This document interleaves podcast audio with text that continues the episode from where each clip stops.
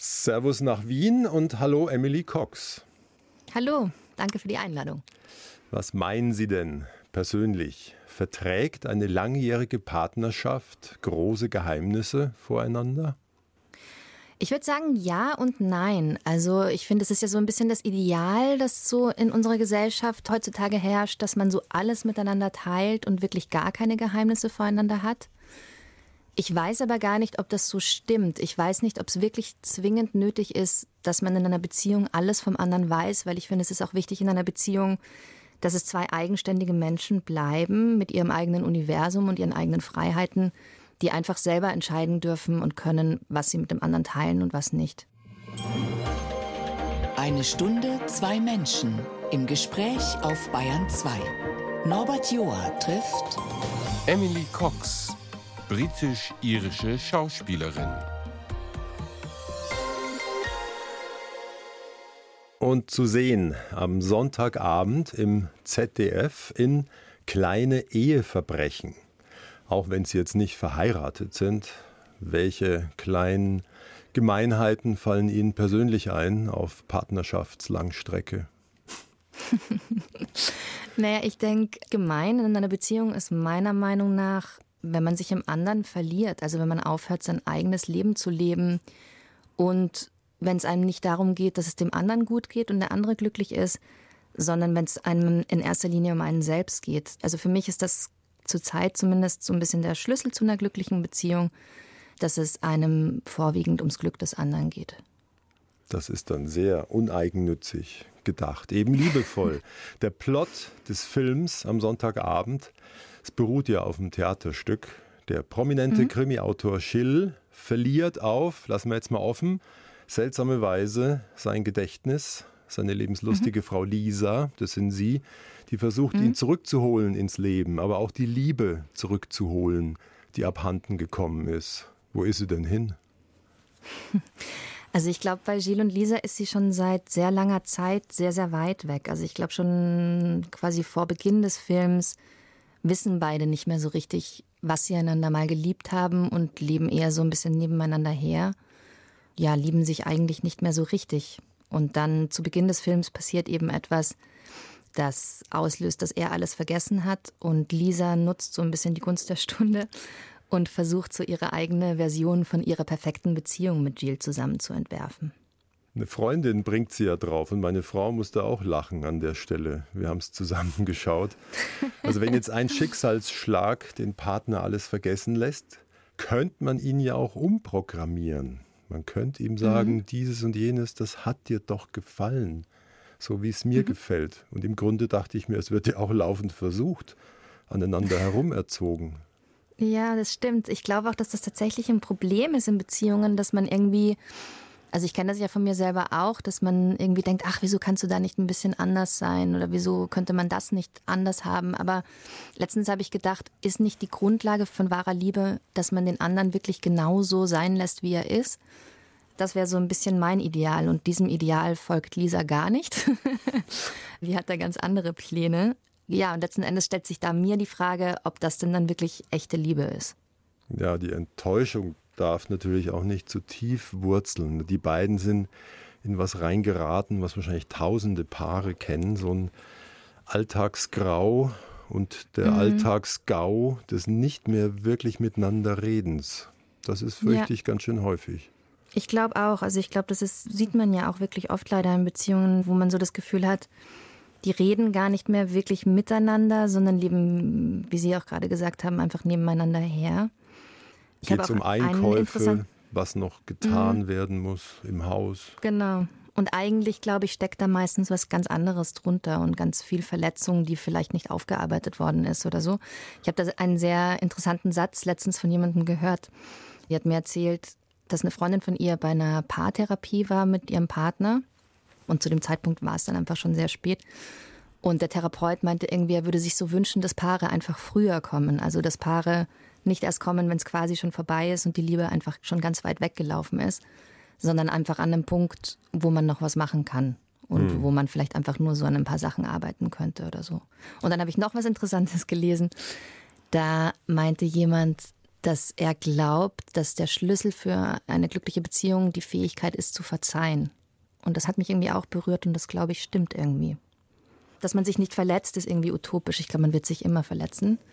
Und die Frage ist aber, wie geht man mit Verletzungen um und schafft man es irgendwie, dem anderen wirklich zu verzeihen? Ja, bei der Paartherapiegeschichte, da kenne ich wenig Männer, die Juhu rufen, wenn die, wenn die Anfrage kommt. Und beim Verzeihen, ja. ja. sind wir vielleicht auch wieder bei den Geheimnissen vom Anfang. Ich weiß, Sie kommen aus mhm. einer, wie es so schön heißt, hippiesken Familie. ja. Welchen Wert hat dann Treue zum Beispiel für Sie? Also für mich persönlich einen hohen, aber einfach, weil das für mich wichtig ist als Privatmensch, aber nicht, weil es aus irgendeiner Moral von einer höheren Instanz oder so vorgegeben wird, wenn Sie wissen, was ich meine. Mhm. Ich glaube aber auch, dass Treue nicht nur körperliche Treue ist, sondern ich glaube, es gibt ganz viele Formen von Treue. Also ich glaube, die meisten Menschen meinen damit ja eigentlich immer die körperliche Treue, aber die Frage ist ja auch so ein bisschen nach emotionaler Treue. Ich weiß nicht, also für mich beginnt schon jemanden zu betrügen eigentlich ein bisschen damit, wenn man hinterm Rücken über jemanden spricht, anstatt das Problem wirklich mit dem Menschen zu adressieren und zu besprechen. Mhm. Das ist für mich schon eine Form von Untreue vielleicht. Ja, wenn man den Partner irgendwie auf eine gewisse Art verrät, auch einfach, wenn man über ihn spricht, also wenn man irgendwie nicht zu ihm steht auf eine gewisse Art und Weise, halte ich persönlich für total wichtig. Mhm. Und die Kür über alledem ist dann auch wirklich loslassen den anderen nicht mhm. festkrallen und überwachen. Total. Also ich würde niemals mit jemandem zusammen sein wollen, der eigentlich nicht mit mir zusammen sein möchte und der eigentlich mit wem anderen sein will oder der woanders sein will oder eine andere Form von Leben führen will. Also ich glaube, jemanden festhalten ist einfach immer verkehrt eigentlich. Da habe ich auch was Interessantes gelesen. Ich komme gerade mit lauter Zitaten. Da habe ich gelesen irgendwo, ähm, wenn du jemanden liebst, lass ihn frei. Wenn er dich auch liebt, kommt er zu dir zurück und wenn nicht, dann ist es besser so. Hm. Sagt sich leichter, als es dann in dem Moment sein wird. Absolut. Sonntagabend, kleine Eheverbrechen. Das ist ein sehenswerter Film. Schwankt so zwischen dem magischen Realismus und Märchen, Comedy-Elemente mhm. drin, aber die Hauptfrage, wie halte ich eine Liebe lebendig, die hat natürlich ja. wirklich ihre eigene Wucht. Was ich nur gesehen mhm. habe, dann, weil ich es auch wusste durch die Vorbereitung, der See, mhm. in den sie da dauernd reinhüpfen, der war für die Drehjahreszeit zu kalt. Viel zu kalt. Also wir haben das gedreht, wann war denn das? Ich glaube September oder Oktober. Also ich weiß nicht mehr genau, wann wir gedreht haben. Auf jeden Fall war es wirklich wahnsinnig kalt. Das Wasser hatte um die 10 Grad und wir mussten einige Szenen durchgehend im Wasser spielen. Und Jetzt sind das Sommer natürlich im Film simulieren. Genau, wir sollten Sommer simulieren und jetzt sind diese Szenen im Film natürlich nur zwei Minuten und man denkt, ja gut, kein Problem. Aber so eine Zwei-Minuten-Szene dauert dann einfach mal drei, vier Stunden zu drehen. Das heißt, dass wir mit kurzen Unterbrechungen immer drei, vier Stunden in diesem 10 Grad kalten Wasser verbringen mussten. Was dann auch dazu geführt hat, dass wir dann irgendwann eine Szene nochmal drehen mussten am nächsten Tag, da Philipp Hochmeier, der Mann, der Gilles spielt, mein Partner, noch länger im Wasser sein musste als ich und einfach so, so gezittert hat die ganze Zeit, dass er seinen Text nicht mehr sagen konnte. Und dann hätte das einfach nicht mehr nach Sommer ausgesehen, sondern nach Polarexpedition. Und man hätte sich gefragt, wieso springen diese verrückten Menschen in dieses eiskalte Wasser? Bayern 2, 1 zu 1 der Talk. Und heute bin ich in Wien verbunden mit Emily Cox. Die war jahrelang die Filmpartnerin von Christian in der Serie Jerks. Auf Deutsch schlicht Idioten. Also die beiden Männer, die Hauptfiguren. Da haben sie sich gleich gesagt, da bin ich dabei. Tatsächlich habe ich kurz überlegt, also es ist ja angelehnt an ein dänisches Original. Das heißt, ich habe mir davor das dänische Original angeguckt und ich war mir nicht ganz sicher, ob ich das machen möchte. Und dann hat mich eben Christian, also Christian Ullmann, zum Casting eingeladen und dann dachte ich, ich gucke mir mal das Casting an und dann entscheide ich dann, falls es klappen sollte. Und das Casting war so wahnsinnig witzig, weil Christian einfach, ich weiß nicht, gefühlt einer der intelligentesten Menschen ist, die ich kenne und so schnell im Kopf ist und eben so unglaublich schlagfertig. Und direkt nach dem Casting habe ich gedacht, boah, krass, hoffentlich bekomme ich das, weil das macht mir so viel Spaß. Wer es nicht kennt, Jerks die beiden Hauptfiguren, Fari und Christian, die haben also ihre eigenen wirklichen Namen behalten, so wie sie ja auch, mhm. die Emily. Also die beiden Typen, die lügen, die betrügen, die stellen sich saublöd an, reden sich immer raus. Ein Kollege hat nur ein paar Folgen geschafft und zu mir gemeint, ich hab's nicht so mit Fremdschämen. Verstehen Sie ihn? Ich verstehe das total. Also es geht mir selber auch so, dass ich irgendwie, ich habe alles geguckt inzwischen. Teilweise hat es bei mir aber auch echt eine Zeit gedauert, dass ich mir alle Folgen anschauen konnte, weil da ja dann noch hinschwerend dazu kommt, dass ich das da drin bin.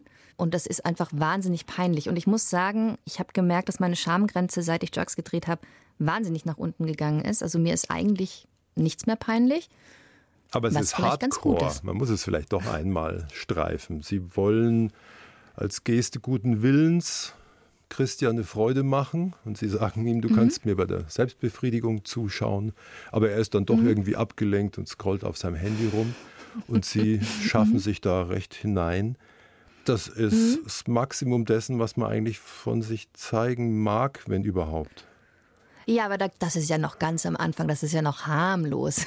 Die anderen Sachen lasse ich jetzt mal. Ganz, da kommt noch ganz, ganz viel, ganz, ganz noch viel krass Schlimmeres. Sie meinen Partnertausch? Also Partnertausch, richtig, war für mich die absolut schlimmste Folge.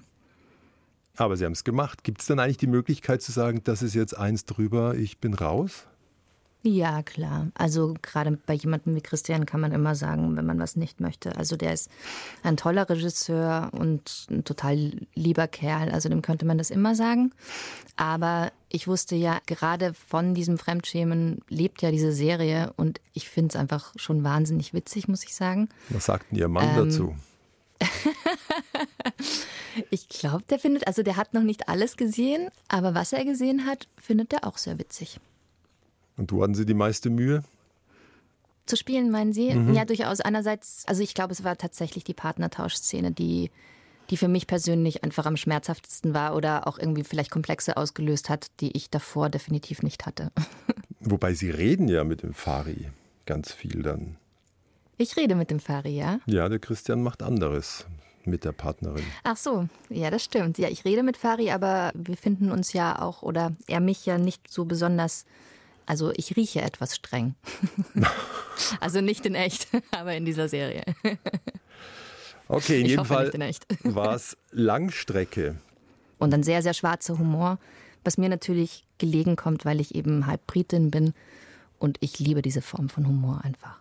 Womit Frau wahrscheinlich ganz gut klarkommt, dass die beiden Männer die Vollpfosten sind, oder? Na, ich hätte ja spannend gefunden, das Ganze mal umzudrehen. Also jetzt ist es ja so, dass Feline und ich eigentlich die sind, die die ganze Zeit einstecken, also die Frauen. Mhm. Und dann, was spannend ist, wir machen ja auch nichts. Also wir wehren uns ja nicht, wir, wir zahlen nicht zurück oder so. Wir stecken immer ein und lieben einfach weiter. Ich hätte es wahnsinnig spannend gefunden oder fände es nach wie vor spannend, wenn wir mal eine Folge machen würden, wo wir es einfach umdrehen würden, wo Feline und ich diejenigen wären, die irgendwie Quatsch anstellen. Und Fari und Christian sind diejenigen, die einstecken müssen und einfach nur gucken und sich ärgern. aber sich nicht wehren dürfen. Die Rache ist süß. Aber jetzt wird es schwierig ja. vom Logischen her, weil sie hatten einen rüden Abgang in Folge 36, wenn sie von dem Lastwagen überfahren. Mhm. Hat Sie das überrascht das war, oder war es ein echter Unfall? Kann man da einen Einspruch anmelden?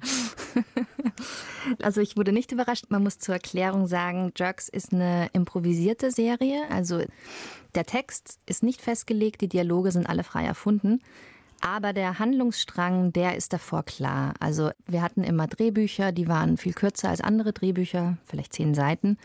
Und da stand dann immer die Szenenbeschreibung. Also zum Beispiel Emily geht über die Straße mit dem Fahrradhelm am Kopf. Dann kommt der LKW und überfährt sie. Das heißt, es war keine Überraschung.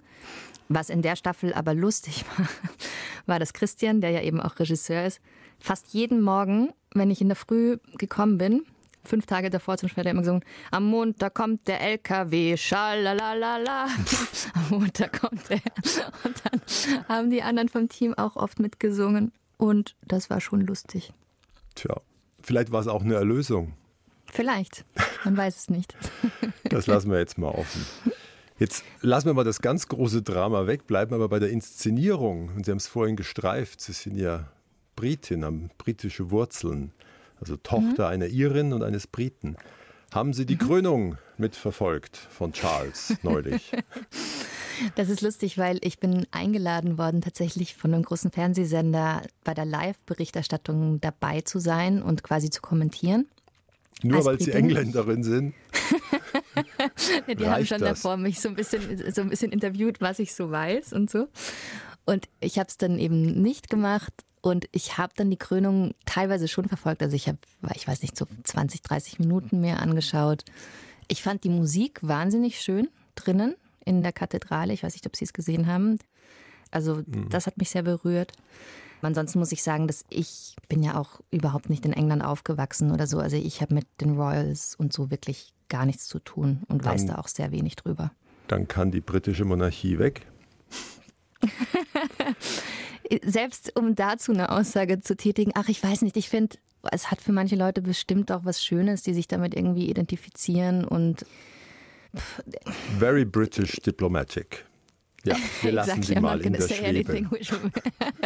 genau. Aber Sie haben daheim auch nicht sowas wie meine Mutter hatte, die Queen mhm. als äh, Winkpuppe mit Solarhandtasche, die immer die Hand so nein, dreht? Nein, so etwas habe ich nicht. Nein, ich, ich weiß auch tatsächlich wirklich sehr wenig. Das habe ich gemerkt bei diesem Vorgespräch, als ich da eingeladen wurde, wo dann auch Freunde von mir gesagt haben, nein, bitte mach das nicht, du hast überhaupt keine Ahnung.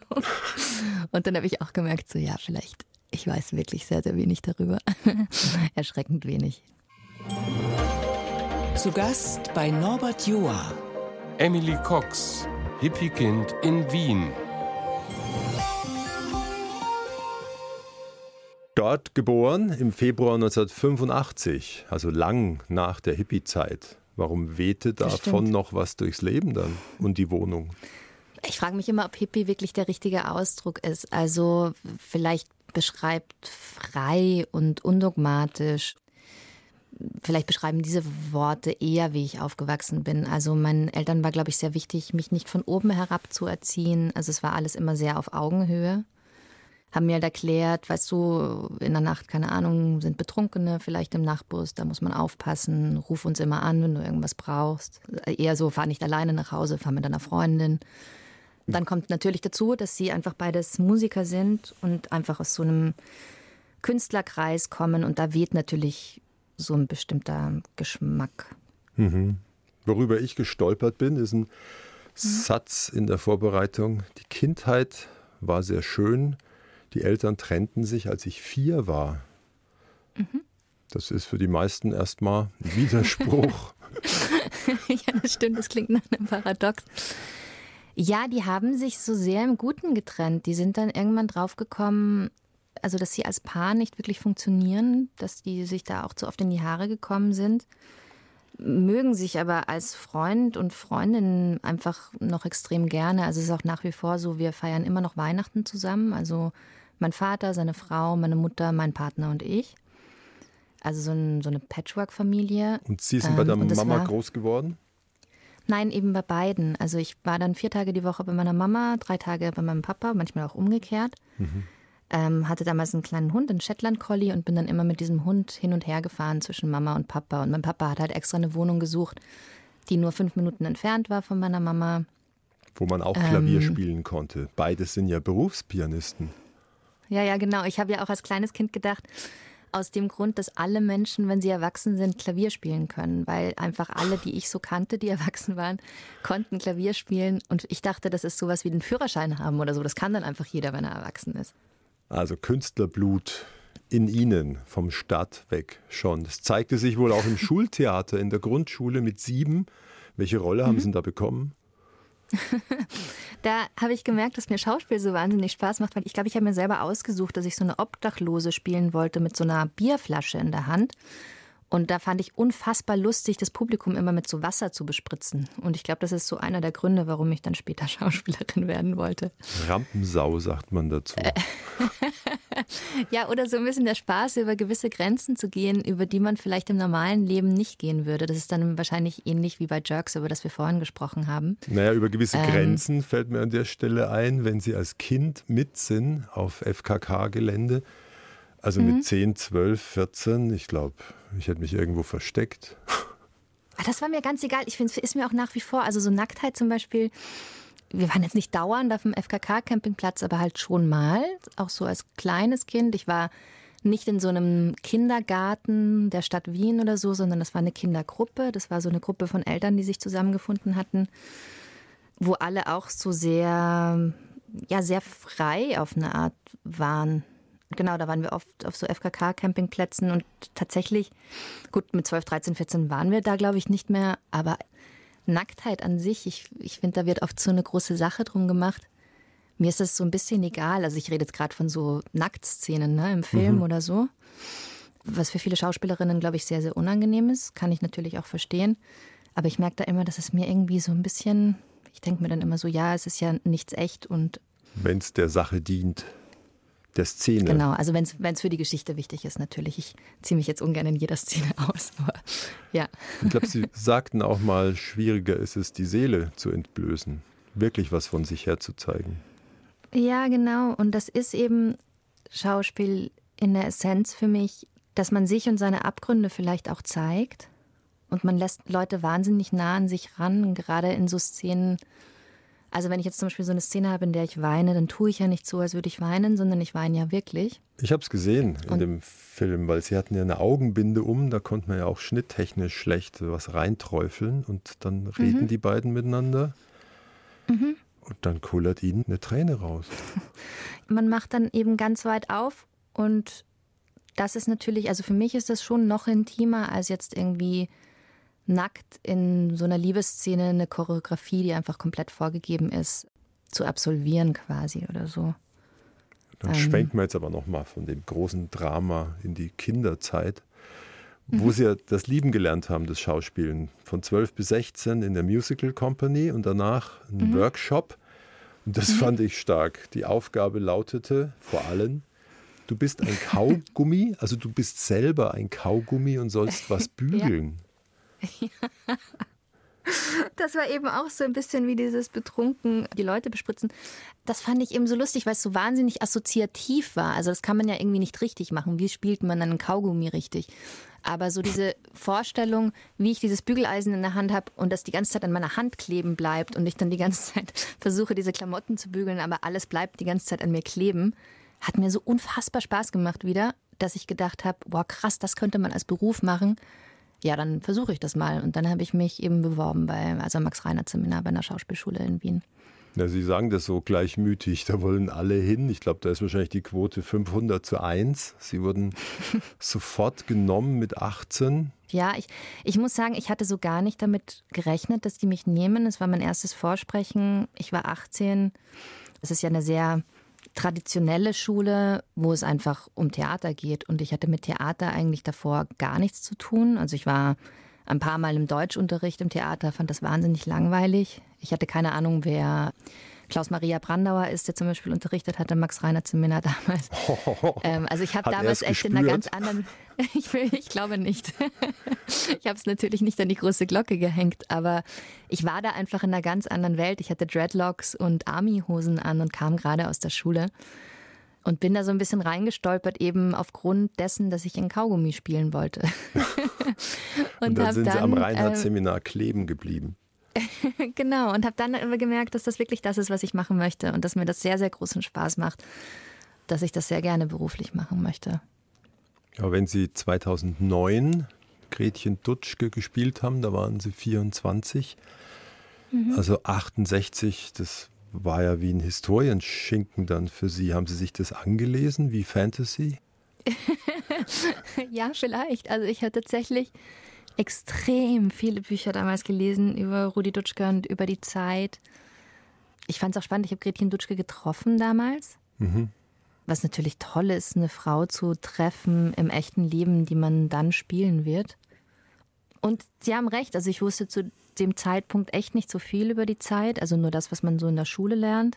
Die Eltern hatten vielleicht ähm, ein paar Stichworte noch im Kopf. Ja, genau. Die hatten mir erzählt, dass mein Papa hatte zum Beispiel ganz lange Haare so bis zur Schulter und immer so einen riesen Mantel an und dann haben die beide immer diese Pfeifen geraucht, diese ganz langen Tabakpfeifen, wissen Sie? Ich dachte ähm, gerade an was anderes. ach so, ja, das vielleicht auch. und die waren jetzt politisch etwas jung, 68 auch, da hat das, also da waren sie nicht so richtig involviert. Aber klar, die haben auch Geschichten erzählt von der Zeit, ja. Es stehen auch einige Geschichten in ihrer Agenturakte, wenn man es lesen kann. Und ich habe gestaunt. Englisch, Französisch, Jazz und mhm. Modern Dance, Sopran, mhm. A cappella und mhm. Solo, Klavier, mhm. Kampfsport, Reiten, Motorbootführerschein. Yes, sir. Hat man, sollte man haben für den Job?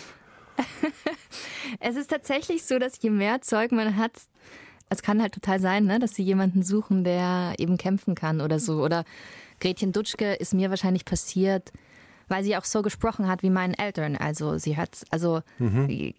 Ich kannte das halt irgendwie, wie die spricht, aber das war jetzt von mir kein Kalkül, dass ich mich mit diesen Sachen beschäftigt habe, sondern einfach Interesse. Also ich, ich liebe es halt, neue Sachen zu lernen und ich liebe es, Sachen zu unternehmen. Ich hänge eigentlich nie rum oder sehr selten. Aber je länger ich drauf halt schaue auf die Liste, Sie könnten auch Bond-Girl werden. ich finde tatsächlich so Kampfsachen extrem witzig. Also ich kann ja jetzt nicht extrem gut kämpfen. Vor Last Kingdom konnte ich das fast gar nicht. Da habe ich ein Jahr Graf Magar gemacht. Das ist so eine israelische Kampfsportart eben. Oder Moment, ich rufe ähm, mich selber gleich zurück. Oder Sie werden Bond. Oder ich werde Bond, das wäre natürlich noch cooler. Die erste Frau mit der Lizenz zum Töten. Ja, die hatten sie in der Wikingerzeit. Wir reden gleich im nächsten Kapitel über das Last Kingdom, ein Wikinger-Epos. Und vorher hören wir passend dazu eine Frau aus Oslo, Rebecca Backen.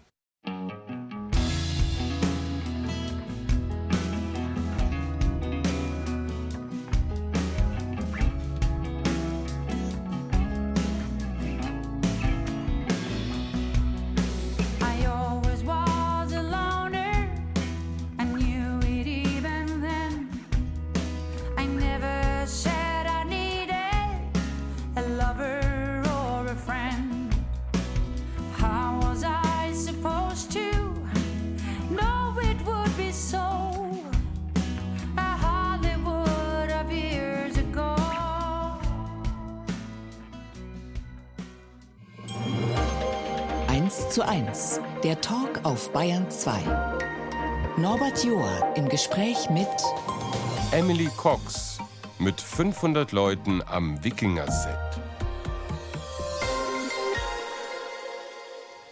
Und mit mir verbunden in Wien. Ja, wir schauen auf das letzte Königreich, The Last Kingdom ein Wikinger-Epos, 56 Folgen, also nahezu 56 Stunden Filmlänge. Mein Sohn hm. meinte nach einer Weile, auch deswegen dürfen die so viel reden. Man hat richtig Platz am Lagerfeuer. Stimmt. Wobei auch da wieder ja am Anfang nicht feststand, dass es so gut läuft. Also am Anfang macht man ja eine Staffel. Nach der ersten Staffel haben alle totale Angst, dass man gecancelt wird. Und dann freuen sich alle wahnsinnig, wenn es weitergeht die nächsten zig Stunden. Die Geschichte hat ja wirklich stattgefunden. Die Wikinger fallen um 860 in England ein. Und warum schlüpften Sie ganz gern, wie ich gehört habe, in die Rolle der Brida? Oh, weil das eine großartige Figur ist, die ich total lieben gelernt habe, weil sie eine sehr, sehr, sehr starke Frau ist. Oder war, muss man inzwischen fast sagen, weil sie schon gestorben ist jetzt in der Serie.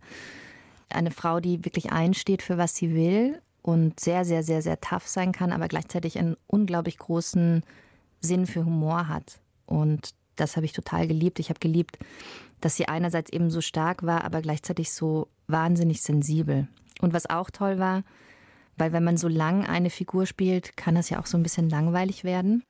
Und das war bei ihr einfach gar nicht der Fall, weil am Anfang ist sie so relativ naiv und eine der Guten, unter Anführungszeichen, wenn man so will. Also so Loverin vom, vom Uhtred, von dem Hauptdarsteller.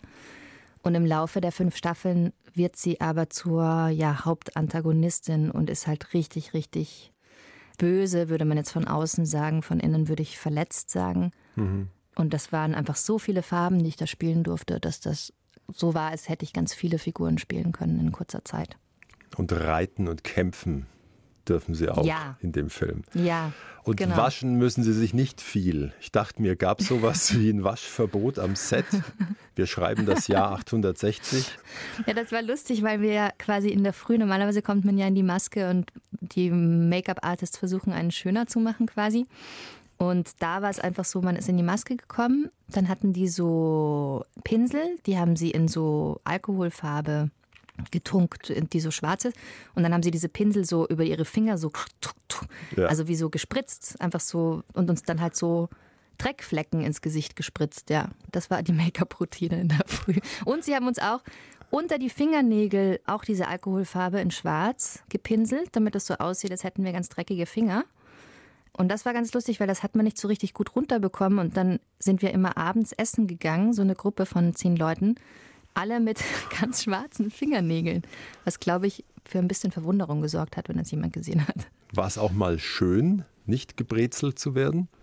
Total. Also ich fand das wahnsinnig befreiend auch irgendwie. Weil bei normalen Kostümen, sage ich jetzt mal, passt man natürlich sehr aufs Kostüm auf. Man setzt sich nicht auf den Boden, sondern man setzt sich auf einen der Stühle, die da bereitstehen. Man legt sich immer was unter, wenn man sich irgendwo hinsetzt, quasi, um zu gucken, dass da nichts schmutzig wird. Und bei dem Kostüm war es einfach völlig egal. Man konnte sich irgendwie, wenn man mal eine Pause hatte, in die Wiese schmeißen, kurz schlafen. In war Dreck allen total egal, fanden sie eher Speck. cool. ja, genau. Ich habe mich nur gefragt, die Wikinger fallen in England ein. Und sieben Mhm. Winter lang wird alles gedreht im Großraum Budapest. Mhm. Weil es günstig war, oder? Ja, also Ungarn hat irgendwas, ich weiß, habe nie herausgefunden, was es genau ist, aber so ein Tax-System, also ein Steuersystem, wo sich Produktionsfirmen tatsächlich ganz viel sparen, wenn sie dort drehen. Was zur Folge hat, dass ganz viele amerikanische Produktionen in Ungarn drehen. Also auch als ich dort war, wir haben dann immer in Budapest gelebt, waren immer zeitgleich ganz viele amerikanische Schauspieler da von großen amerikanischen Produktionen. Die sind es auch gewohnt, diese Riesenproduktionen für die zu sorgen, weil da die haben natürlich andere so Regeln oder andere Abläufe und das können die ungarischen Teams auch einfach wahnsinnig gut. Was sicher faszinierend ist zu erleben, wie diese Traummaschine funktioniert. Sie haben ja gesagt, in Deutschland sind häufig 50 Leute am Set. Dort beim Wikinger-Epos waren es 500. Pro Folge, wir reden über eine Stunde, 14 Drehtage. Im Hintergrund wird alles für die nächste Szene vorbereitet.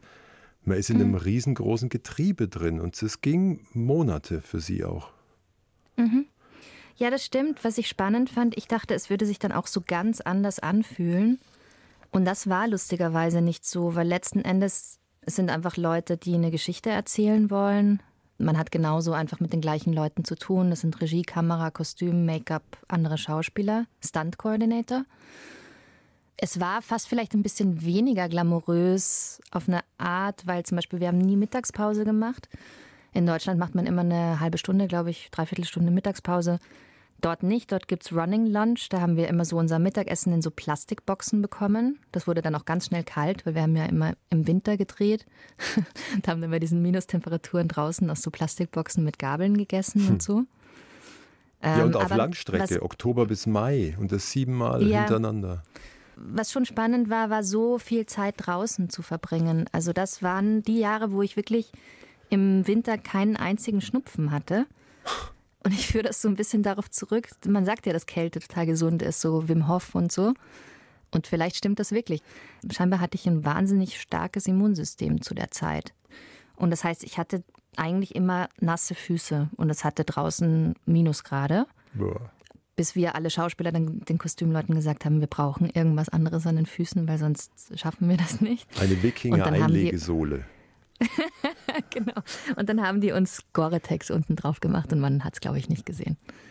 Aber an der Stelle, den Gedanken hatten Sie wahrscheinlich auch, wie alt wäre ich wohl geworden, anno 860? Total. Also das hat man sogar da und ich meine, wir hatten ja unglaubliche Umstände. Dauernd hat uns irgendjemand Wärmemäntel gebracht und so und wir hatten ja Trailer. Also ich glaube, dass es schon sehr anstrengend gewesen sein muss damals, jetzt nur diesem Wind und Wetter ausgesetzt zu sein, dann ja auch Krankheiten. Und wir konnten ja danach in unser Fünf-Sterne-Hotel zurück und uns heiß duschen quasi. Und das konnte man früher nicht. Bayern 2, 1 zu 1, der Talk. Und in Wien bin ich verbunden mit der Schauspielerin Emily Cox, die seit 15 Jahren hin und wieder und vor allem an den Wochenenden nebenher eine Ausbildung noch macht, Richtung Psychotherapie. Um sich selber noch über was klar zu werden oder wollen Sie es anwenden? Also ich habe ehrlich gesagt die Hoffnung aufgegeben, dass ich das je fertig machen werde, aber wer weiß. Also das war was, was ich mit 20 angefangen habe. In Österreich heißt das Probedeutikum. Das ist so der erste Schritt, um Psychotherapeutin zu werden. Einerseits, weil ich es einfach wahnsinnig spannend finde und ich finde, es hat auch einfach sehr, sehr viel mit dem Schauspielberuf zu tun, weil es da ja auch darum geht, rauszufinden, wie Menschen ticken und warum sie machen, was sie machen und vielleicht auch, was Menschen glücklich macht. Und ich finde es nach wie vor, also immer wenn ich Zeit habe, da kann man sich immer so Wochenendseminare buchen, dann mache ich das. Und ich finde es toll und sehr, sehr bereichernd. Würden Sie sich gern auf den Grund kommen? Weil das andere Ende der Skala ist, glaube ich, Ludwig II., der mal gesagt hat, ein ewig Rätsel möchte ich mir bleiben. Interessant. Es gibt ja auch in der Psychotherapie so ganz viele unterschiedliche Richtungen. Für mich ist da immer die Grundfrage, die ich spannend finde, braucht man, um ein Problem zu lösen, muss man dafür sich selbst auf den Grund kommen? Also muss man dafür rausfinden, wo das Problem herkommt?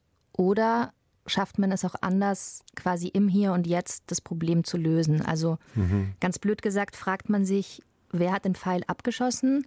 Oder kümmert man sich darum, wie kriege ich diesen Pfeil wieder aus mir raus? Ich glaube, der Trend geht zur zweiten Antwort. ist es so? Ja, bei mir ja. Also ja. zur Zeit. Ich bin mir, das ändert sich bei mir auch immer wieder. Das ist auch eine Frage, die ich mir stelle, was am sinnvollsten ist. Zurzeit tatsächlich ja, glaube ich persönlich, dass man sehr viel im Hier und Jetzt lösen kann mit vielleicht gewissen Blicken in die Vergangenheit und ins ganz Tiefe in sich selber. Aber ich glaube zurzeit daran, dass man im Hier und Jetzt sehr viel lösen kann, ja. Gut, dass uns Sigmund Freud nicht mehr zuhören kann jetzt. Und auch ja, der würde sich gerade im Grabe umdrehen, absolut. Und würde sagen, verbringt noch das ganz schlimm. ein paar Jahre in eurer frühen Kindheit und rätselt und deutet da herum. Gibt's Seid wohl in der analen Phase stecken geblieben oder so, ja. Gibt es einen ureigenen Familienstoff, den Sie irgendwann eines fernen Tages mal gern verfilmen würden? Und was wäre dann Ihre Rolle drin? Also ich fände es generell auf jeden Fall spannend, irgendwann mal einen Film zu machen. Ich habe keine Ahnung, ob ich das je machen werde. Wenn es ein Stoff über meine Familie wäre, dann wäre meine Rolle die. Was wäre dann meine Rolle? Wäre es die Trennung der Eltern und dass es dann doch gar nicht so schlimm war? Vielleicht ist das eine ganz gute Idee, ja. Also das fände ich generell eine spannende Geschichte über ein Paar, ja, das sich trennt und sich aber in der Tiefe trotzdem noch liebt, aber einfach kein Liebespaar mehr ist, sondern befreundet und was das mit dem Kind macht. Das wäre eine interessante Geschichte, glaube ich. Und diese Patchwork-Weihnachten gibt es bis heute? Die gibt es bis heute, ja. Dieses Jahr fahren wir wahrscheinlich in ein Haus in Österreich, mieten wir, bei einem See. Und da waren wir auch schon mal. Und das ist total schön. Ich liebe Weihnachten so sehr. Es ist immer sehr, sehr, sehr entspannt und ganz viel Essen und ganz viele Geschenke. Und mit Geschenken kriegt man mich immer. Auch wenn Ihre Mama dann nicht mit Partner erscheint? Aber meine Mama erscheint ab und zu auch mit Partner. okay, keine weiteren Fragen. Sie sind an und ab, auch in Berlin, also ein zweiter Wohnsitz ist da wohl, aber ein halbes mhm. Jahr wohl auch unterm Strich auf Dreh, also weder in Wien noch in Berlin. Mögen Sie es noch? Ist das ein schönes Nomadendasein? Ich mag es sehr, sehr gerne. Also jetzt gerade ist es tatsächlich so, dass ich es auch schön finde, mal eine Zeit lang an einem Ort zu sein. Also ich bin jetzt schon seit ein paar Wochen in Wien und das finde ich sehr entspannend und tut auch mal sehr, sehr gut. Das ist generell aber was Witziges an dem Beruf, weil man immer wieder gefragt wird, ja, wo wohnst du jetzt? In Wien oder in Berlin? Und dann zum Beispiel, ich weiß nicht, letztes Jahr, glaube ich, oder vorletztes Jahr habe ich dann zuerst in Budapest gedreht, dann in Prag, dann in Zürich, dann in Wien kurz zwei Wochen, dann in München und dann zwei, drei Monate in München und war eigentlich de facto das ganze Jahr weder in Wien noch in Berlin. Was diese Frage eben oft so ad absurdum führt, wenn mich jemand fragt. Und mit dem Mann haben Sie geskypt. mit dem Mann habe ich sehr viel geskypt und wir haben uns immer wieder besucht. Übernächstes Jahr, das ist jetzt ein bisschen fies vorausgeschaut, kommt der 40. Mhm. Ob der irgendwas ändert mhm. an den Rollen, die auf Sie zukommen, am eigenen Leben? Ich hoffe nicht. Also ich hoffe, dass wir bald als Gesellschaft darüber hinaus sind, uns gegenseitig mit dem Alter zu definieren oder so. Also ich persönlich definiere mich irgendwie nicht so richtig drüber. Ich Weil ich die Sarah Lisa Vollm da hatte vor Wochen und die mhm. sagte, da hat sich leider noch nicht so viel geändert. Mit dem 40., spätestens dem 50. Geburtstag wird es dünn für Schauspielerinnen. Dann müssen wir das ändern. Dann müssen wir das ändern. Wenn das wirklich so ist, dann werde ich eine Revolution organisieren und dafür sorgen, dass sich das ändert. Revolution am Filmset. Da fällt mir noch ein Ding ein. Das ist jetzt mhm. nicht so witzig vielleicht, weil Sie mehrmals auch für Till Schweiger gedreht haben. Und ich frage mal so, gab es im Rückblick irgendwelche berichtenswerte Vorkommnisse? Also ich kann nur berichten, keine Ahnung, was da auf anderen Sets vorgefallen ist. Ich hatte auch immer nur sehr kleine Rollen. Aber für mich waren das immer extrem tolle Erfahrungen. Tatsächlich habe ich es als sehr harmonisch wahrgenommen, die Dreharbeiten immer. Nein, von meiner Seite gibt es da nichts zu berichten. Bei Honig im Kopf. Und wenn Sie mal was stört, ärgert, der Ausgleich, ist es das Klavier, weil Sie ja auch sehr gut spielen als Kind der beiden Pianisten?